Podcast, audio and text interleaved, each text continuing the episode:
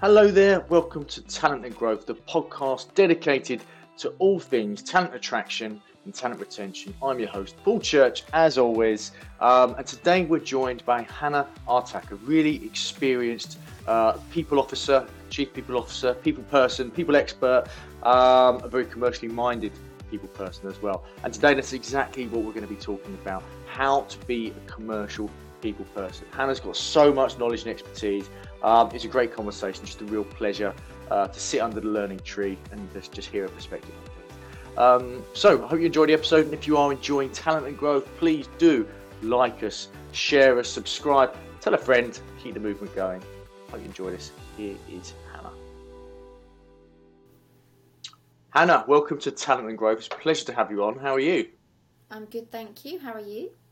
Really good, thanks. Really good. And as always, I'd ask if you wouldn't mind just sharing a bit about who you are, your background, your career, your journey, and just to share a bit with our audience. Um, yeah, okay. My name is Hannah Atack. I'm a Chief People Officer. Um, I've also worked in uh, sort of operating roles as well. So some people might call me a Chief Operating and People Officer, but my I'd say my sole my main focus is to be a Chief People Officer. Um, my background is quite a mix actually. I didn't ever train initially to go into HR. I did a degree in marine geography, which is quite different to what I do now. Um, and from doing my degree, I ended up in HR from uh, having spoken to people about things I enjoy and kind of the type of career I would like. That's how I kind of ended up in it, really, just from learning about things I was good at, things I was interested in, and the type of career that would suit me. And I went first of all into the corporate world, really wanted to get a good background in the foundation of HR and business. Um, and have worked, I've worked in banking, in telecoms, in retail, and also in consultancy and actuarial before I uh, went into what we call the tech startup, startup scale up world um, a few years ago now. And um, for me, I think I gained a great foundation in the corporate world, but I found my place in the tech startup and scale up world. I, I sort of felt like a round peg in a round hole, as opposed to maybe a square peg in a round hole in the, the more corporate world. Um, and I, I have loved every minute of it. I love the opportunity in startups and scale ups, the opportunity to be creative, the opportunity to build. And I often describe myself as somebody who loves building great businesses. I happen to sit in people. So my first love is building great businesses. Um, and in the tech world, I've obviously gone through several iterations and I've taken one business to exit. So, um, so lots of rounded experience, particularly in the investor world um, and in tech scale ups, but some, yeah, quite an amalgamation over all the years I've been working in people. Fantastic. Well, great to have you here. And today we are talking, of course, about being a commercially focused people person. So let's start with what what are some of the traps that people professionals sometimes fall into? I think I think I would just first of all say that HR is relevant to the business that you are operating in, and different people approach HR in different ways. There's the very traditional HR, which you know in very traditional organisations is absolutely the right way to do it. That's not necessarily that's not really my thing. Um, I prefer the more commercial, progressive HR. But I think certainly in environments where you are building businesses, commercial HR is and commercially thinking about how you build great businesses is absolutely key. And I think some of the traps are probably the most obvious one, to be honest with you, that you see most often is people not learning the business. You've got to know the business that you are in. You need to understand what they're about, what their goals are, what their product is, what does their target market look like, what are their plans for expansion, what does that business strategy look like, what does the journey that's attached to that look like, because you can't create a great people strategy without understanding all of those things because you won't be aligned as closely as you need to. And I think the other thing around knowing that business is you to have a an equal seat at the top table you know you everybody in that room needs to understand that business and understand what that business needs to grow and scale and succeed. Um, and it can't just all be about people. Um, so you need to understand. I always say that a really good sign of a really great leadership team is that each of you can talk about the other's area. Maybe not in as much depth as the individual can, but if somebody had to step out of the room and you were in a board meeting, you could talk about that person's area and give a good enough overview of where things were and, and actually understand it. So I think that's a you know knowing that business and being able to talk to each area of the business is absolutely um, critical. The other thing I would just say is um, not involving others in the initiatives or the plans that you have. So it's not just about knowing the business, but it's also about understanding the people within the business, the challenges within the business. You know, what is what are the pains of that business? What do they need to do in order to grow? How do you prioritize? How to support delivery of that? Um, but that you won't know all of that. You have to speak to everybody, get that feedback, get that input into your own to help you to inform your people strategy. Um, the other thing I see you, you do see a lot is trying to create something beautiful and overcomplicating it. Nothing has to look beautiful. It just needs to be really simple, really relevant, um, solve the, the pain that the, the business is, is feeling, drive real gain through the organisation, and for that to be visual, you know, tangible gain. Um, and also don't over plan. You know, start with where you are now and iterate. If you start with what, where you are now, you can get going straight away, and then you can learn as you go. You can iterate as you go, and you just take the business with you on that journey.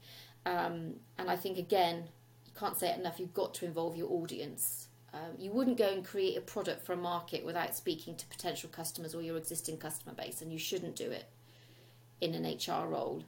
Um, you should be treating the people within the organisation, all of them, as your customer.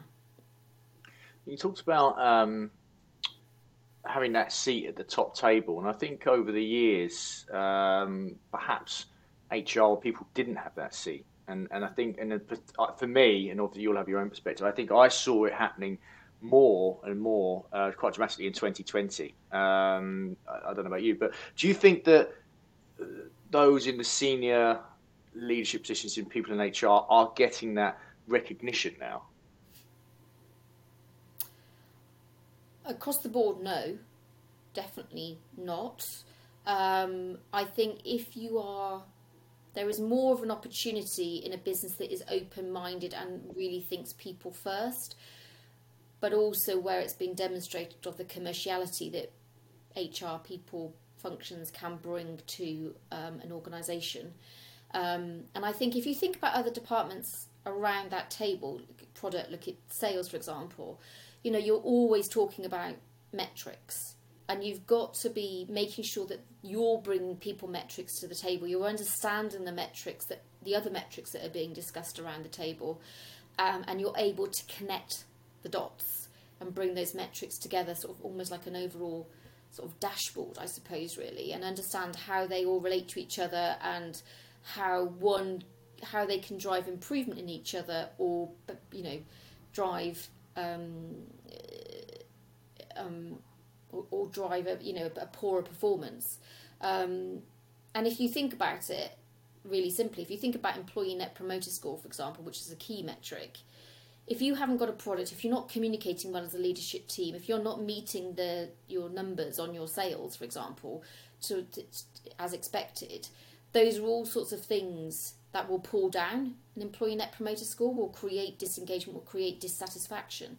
So, understanding what drives success in those areas and how you can help and support deliver those metrics to those and work with those teams in partnership will um, definitely give you a better chance of a seat at that at that table.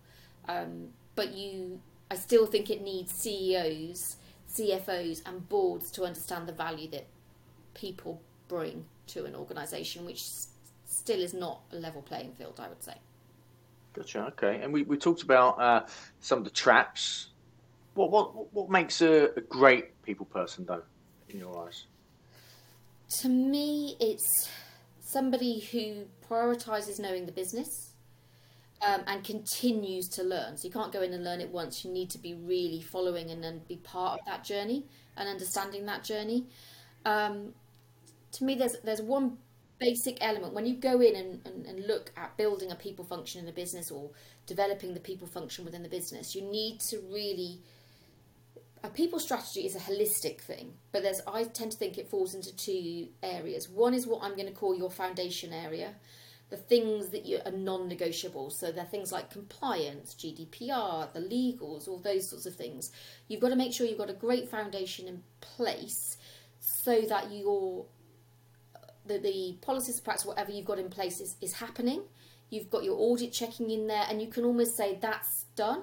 My hygiene factors are done, and now I can focus my time on the things that are really going to add the value, such as, you know, introducing a continuous conversation performance model, the things that take time, um, but really start to add value, learning more around the business, the metrics, being more data led as a department, all those sorts of things, thinking about our employee value proposition. So I think it definitely falls into those two categories. You can't ignore the foundation because that's the things which will trip you up in the future, and you know you have to have. But you need to find a way of making sure you've almost done that, locked it down, you're reviewing it, in, it's happening, but you can spend most of your time on the things that are really going to add the tangible business value. Um, so for me, somebody who understands the two elements and can do both well is is is somebody who's likely to be a very good commercial um, or great people person. Um, um, I think the other one I would say is, and I think something I think about a lot, but understanding the difference between diversity and inclusivity. To me, diversity is about ticking boxes. Inclusivity is about actually everybody in the organisation feeling welcome and part of the team, irrespective of who you are um, and what you're bringing to the organisation. Um, you know, it's it's twofold really. You know, your customer base is never one one you know impersonation of a person.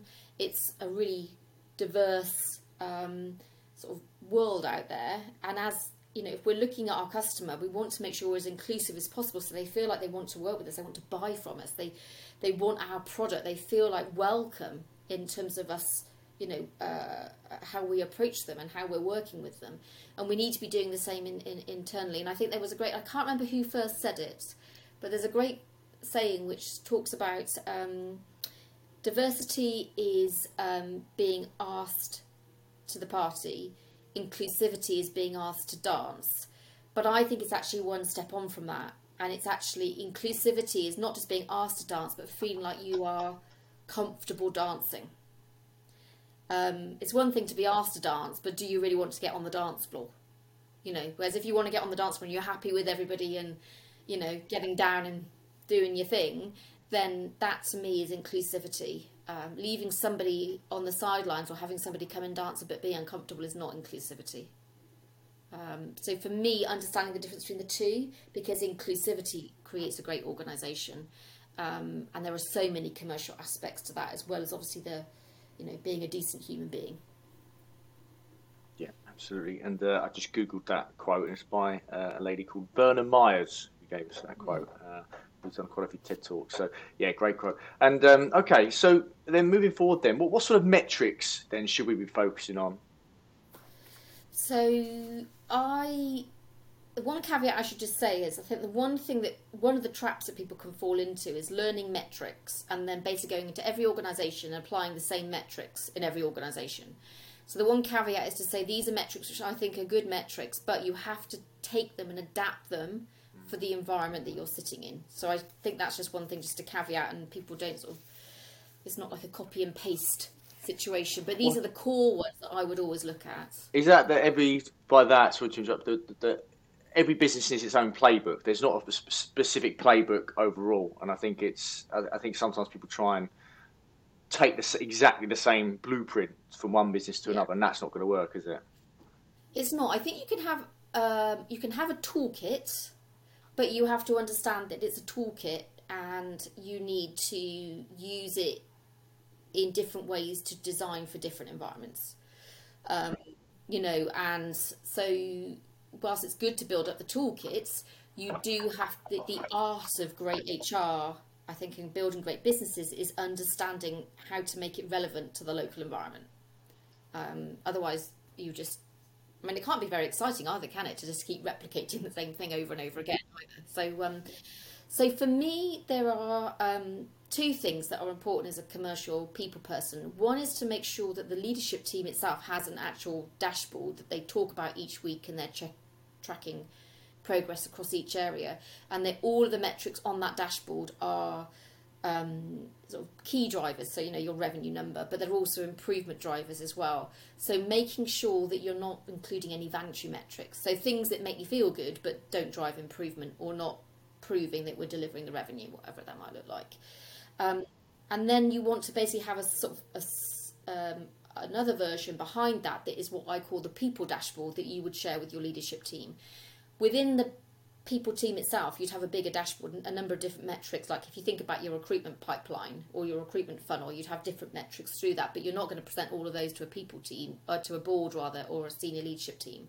So there's some key ones I think you should always look out for, which is so if you're on a continuous conversation performance model, for example, and you're setting quarterly objectives, you want to be checking objectives set against objectives delivered each quarter. And you can be, particularly if you've got technology supporting you, you can be reporting on that across the quarter um, and pulling those metrics off of that, that technology.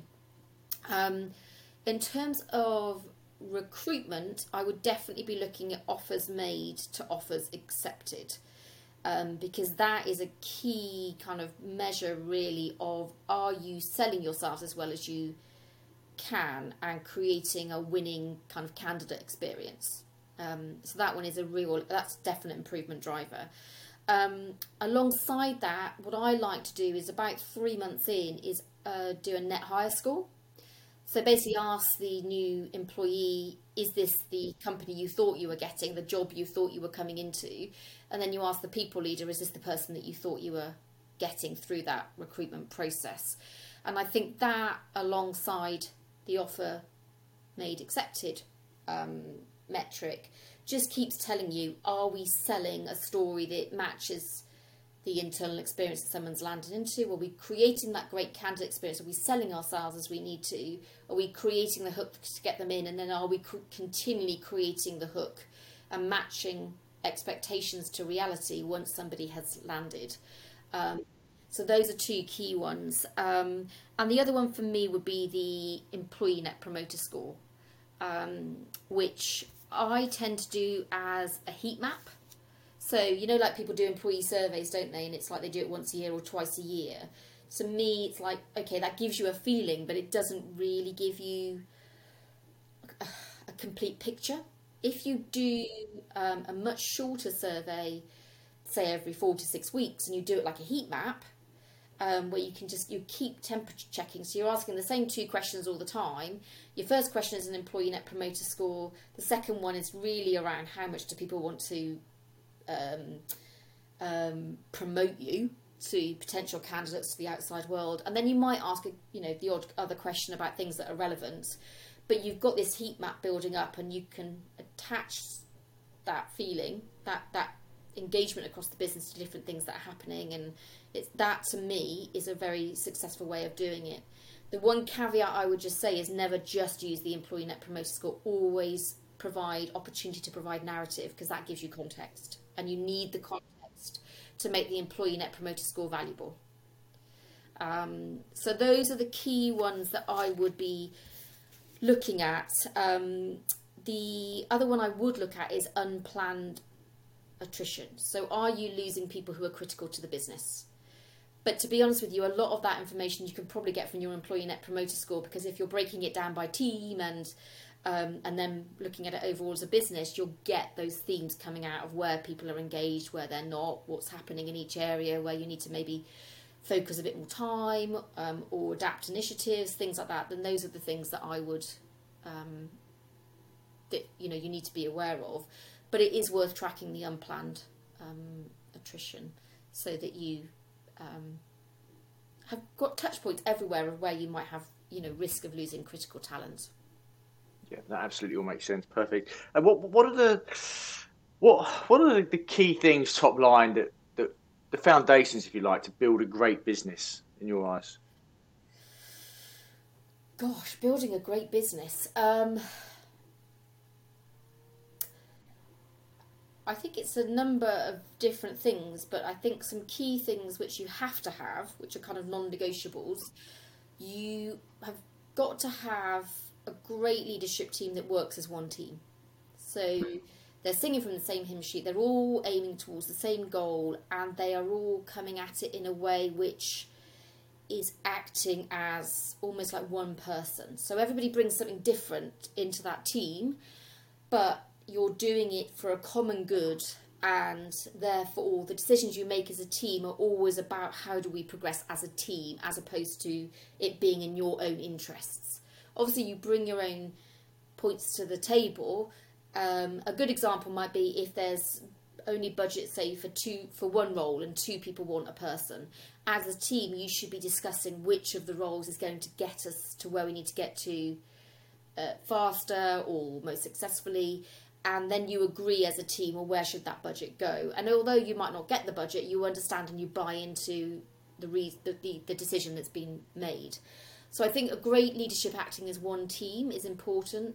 Having a clear vision um, strategy and goals is really vital and communicating that out on a regular basis in various ways to different audiences within the business. So that there is a continual conversation of this is what we're aiming for.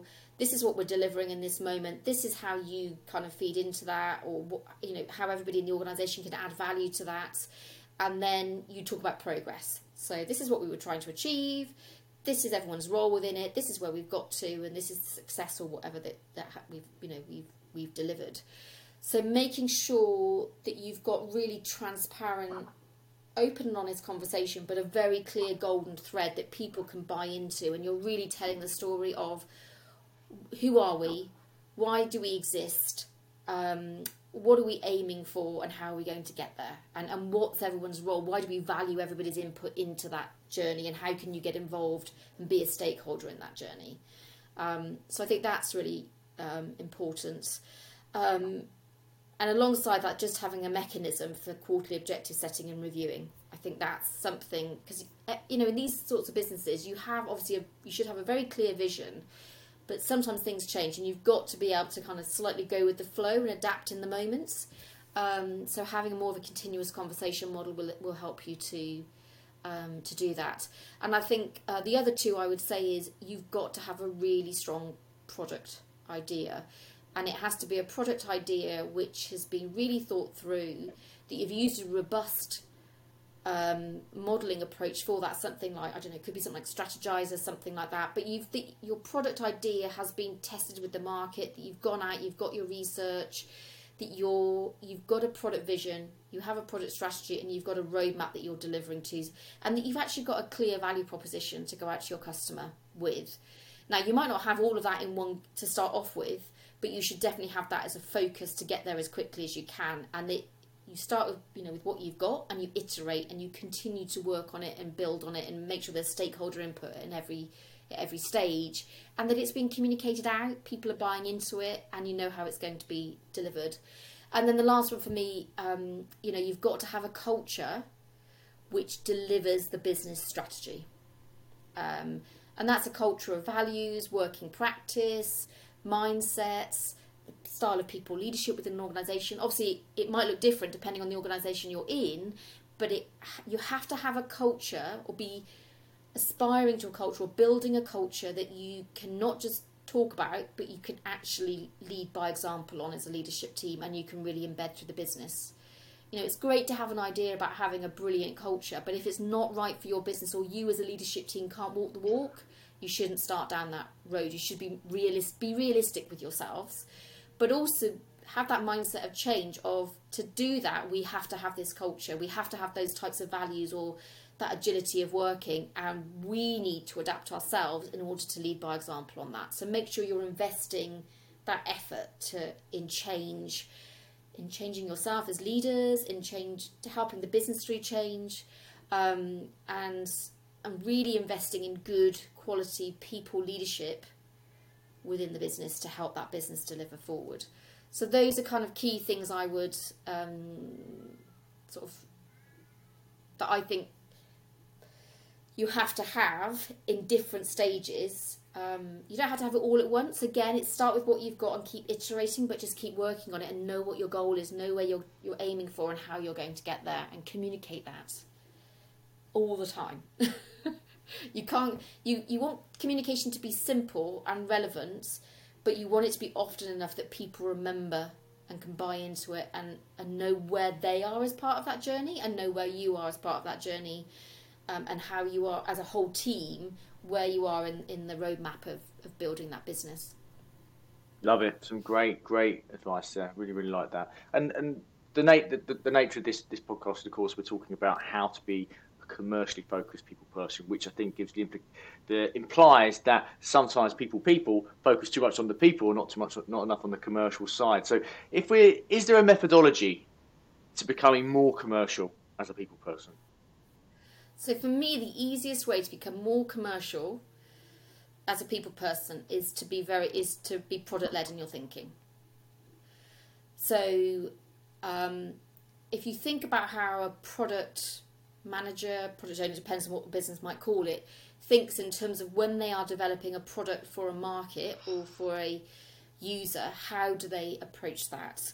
Um, so if you think about it from a people perspective, your user is your employee, your leadership, your board. You could argue, you know, who are your stakeholders effectively? Who are your the key people you're looking to deliver for, um, and to buy into you? And I think so. But overall, mainly you're thinking about when you're thinking about people initiatives, you're thinking about delivering for the employees within the business to help the business succeed. So your user is your employee. Um, and beyond that getting that headspace of okay they are the user of the product and therefore what are we how do we build some a product for the user i think for people in people teams you've got to really the first thing i would do is beyond starting to even think about the planning is think about the mindset. Um, so thinking about you know focusing on value. So what value are you adding to your employee with your people strategy, with the initiatives you might want to um, introduce, um, and what experience are you enabling, creating um, for them? So you need to be thinking about, you know, what's your employee value proposition, and that's not just about the story that you say to a candidate that's about the whole employee experience. Much the same as you would when you sell a product and you want to create a whole customer experience. If your peop- if your employees are your customers, your users, then you need to think about how do you close that how do you close that circle. And for me, I my there are lots of different ways that you can approach it from a product led perspective in terms of lots of different models that people use. Personally, I think Strategyzer is a really easy one to use and really easy to understand. Um, so that's one that I have used in the past, um, but there are different other models that you can use as well. But when you're thinking about it, think about okay, this is my user. What are their, you know, this is the business overall. What are the problems or the pains that you're trying to solve for your employees and the business? And you should know that because you need to go out and do your research. This is why you're asking for feedback. This is why you're going out and talking to your stakeholders. So do your research first and then understand what are the problems? What are the pains? What are the things that we're trying to solve? And what could we introduce or collaborate on with the business that would help to solve those problems and um, and reduce or you know eliminate those pains? And then also think about how can you then add value? What are they gaining from your product? What what value can they gain from you, and how quickly can they can they realise that value? I suppose. Um, so those two buckets. What problems are you trying to solve? What are the pains that people are feeling, and how can you solve those? And then alongside that, what what can they gain from what you're offering them as your as your product? Um, so that's very much in the Strategyzer kind of mindset. Um, but you also need to think about, you know, it's not just about your user; it's about your target market. So you want to think about the environment in which your users are sitting in. You know, so it could be if it's banking, it would look very different maybe to say software as a service in a e-commerce world, for example. So you need to think about what that target market looks like and what that user looks like within that target market. And you just need to think about how do we create the best experience we can? How do we delight our customer or our user? Um, and how do we make sure that whatever we do gets them to the point of value as quickly as possible in the simplest way possible? Um, um, so that they are not only are they realizing that value the business is then realizing that value because they are then engaged they're productive they are recommending you you know that, that you're retaining them all sorts of different things. So you need to so that's the kind of model that i tend to use but i would always build a people strategy um, i typically do a vision a people strategy and then i would do a roadmap coming out from that strategy of what we are going to deliver and when, who, you know, and, and then obviously break that down into different pieces of work and then involving stakeholders and then delivering it out. What questions are great? Sorry, Hannah, go on. So what was that? Um, and then the only thing you just need to make sure is you're putting some metrics in that are relevant to making to show that you're actually delivering what you're aiming for. Gotcha, makes sense. Okay, and and what questions are the great people professionals asking?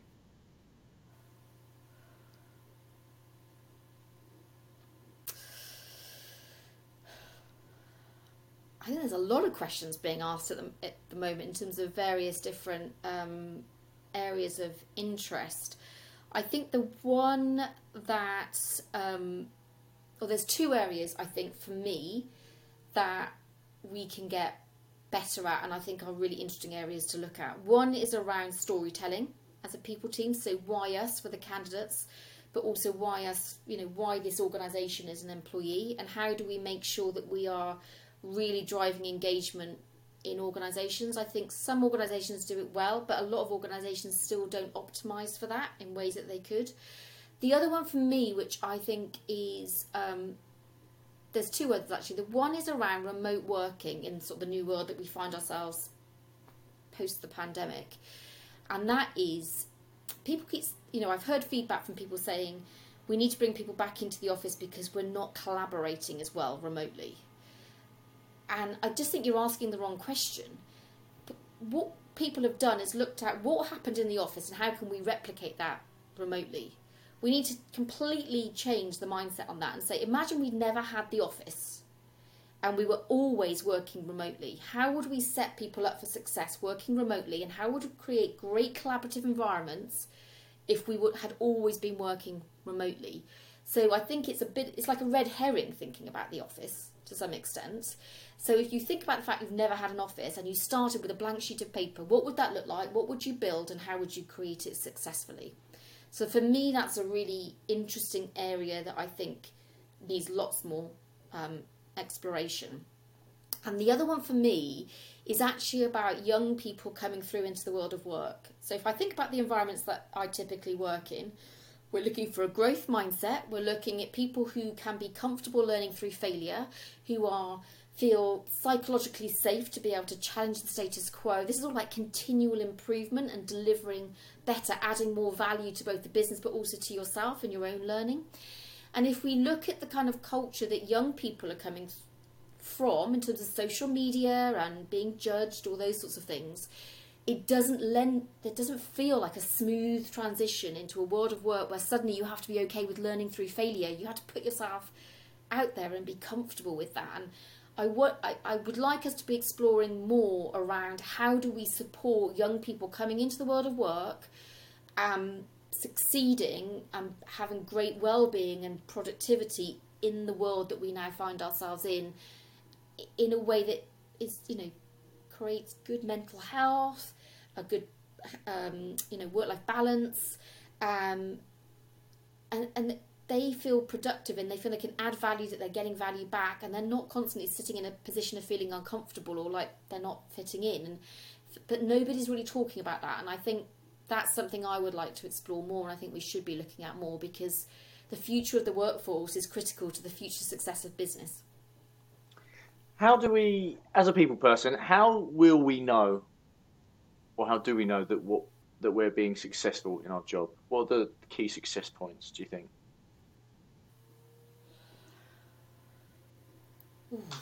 I, well, I think on a very basic level, it's your are you meeting the metrics that you've put onto your dashboard? Um, and equally, is the leadership team as a whole achieving the metrics, the targets that they've put onto their dashboard? Because at the end of the day, everybody has to bring has to be accountable for what they're bringing to that table. But the people person within that room is really such a key partner to the CEO that you know over time they are the person with the CEO that can really help to shape and nurture that team and encourage that team to bring themselves you know in its in their entirety to that team and, and to feel a personal responsibility. So for me i think if you're delivering your people dashboard and you're delivering the leadership dashboard which if you've designed that correctly should be completely aligned to delivering your business strategy your people strategy etc that to me is when you're um, succeeding. The other thing i would also say is where you are able to demonstrate that when something changes you can pivot really easily and the flow carries on going. Um, so for me, when I'm looking at how work, you know, how business receives work and how it delivers work, what I always want to, I always go back to saying, is there a flow going through the business? Is there a flow from the point of the vision, the strategy, through those objectives being delivered out, uh, being communicated out, being delivered back? Um, is there a flow of work and a working practice where you create a flow of work through the business? Does it feel like your culture is just part of who you are. So you're not really having to. Doesn't feel like you're working at it. It's just become, you know, it's subconsciously who you are. These are the things to me that say you've delivered in your role as a people person, but you are only one person in that team, so you have to bring the whole team with you. Um, but I think if you've got the right vision and goals, you've got the right dashboard, and you're delivering to your dashboards, that's how you know. Um, and the other thing I would say, and this is just me personally, it's going to be different for different people. If I feel I have added value and I have learnt something every day, to me that's a win. That's and I, you know that's what I say to everybody in the business. If you feel like you've added value every day, that's you know aligned to what you're supposed to be t- delivering on, and you feel you've learnt something every day, then you take that as a win every day. Even if something hasn't gone right, as long as you've learnt from it, it's still a win. Um, and embedding that into every day, I think, is is important for your own well-being, mental health, and how you feel about work. 100% agree. I think that's a great place to finish. I think after this, plenty of people may want to pick your brain or get some advice. What's the best way for them to reach out to you, if so? The best way probably is to connect with me on LinkedIn um, because that's where I would go into on a most regular basis. But uh, um, but yeah, anybody can connect in with me, with me on LinkedIn and ask me any questions they might have, or continue the conversation. I'm more than happy to, um, to connecting with people or answer any questions they might have. Hannah, thank you so much for being a part of Talent and Growth.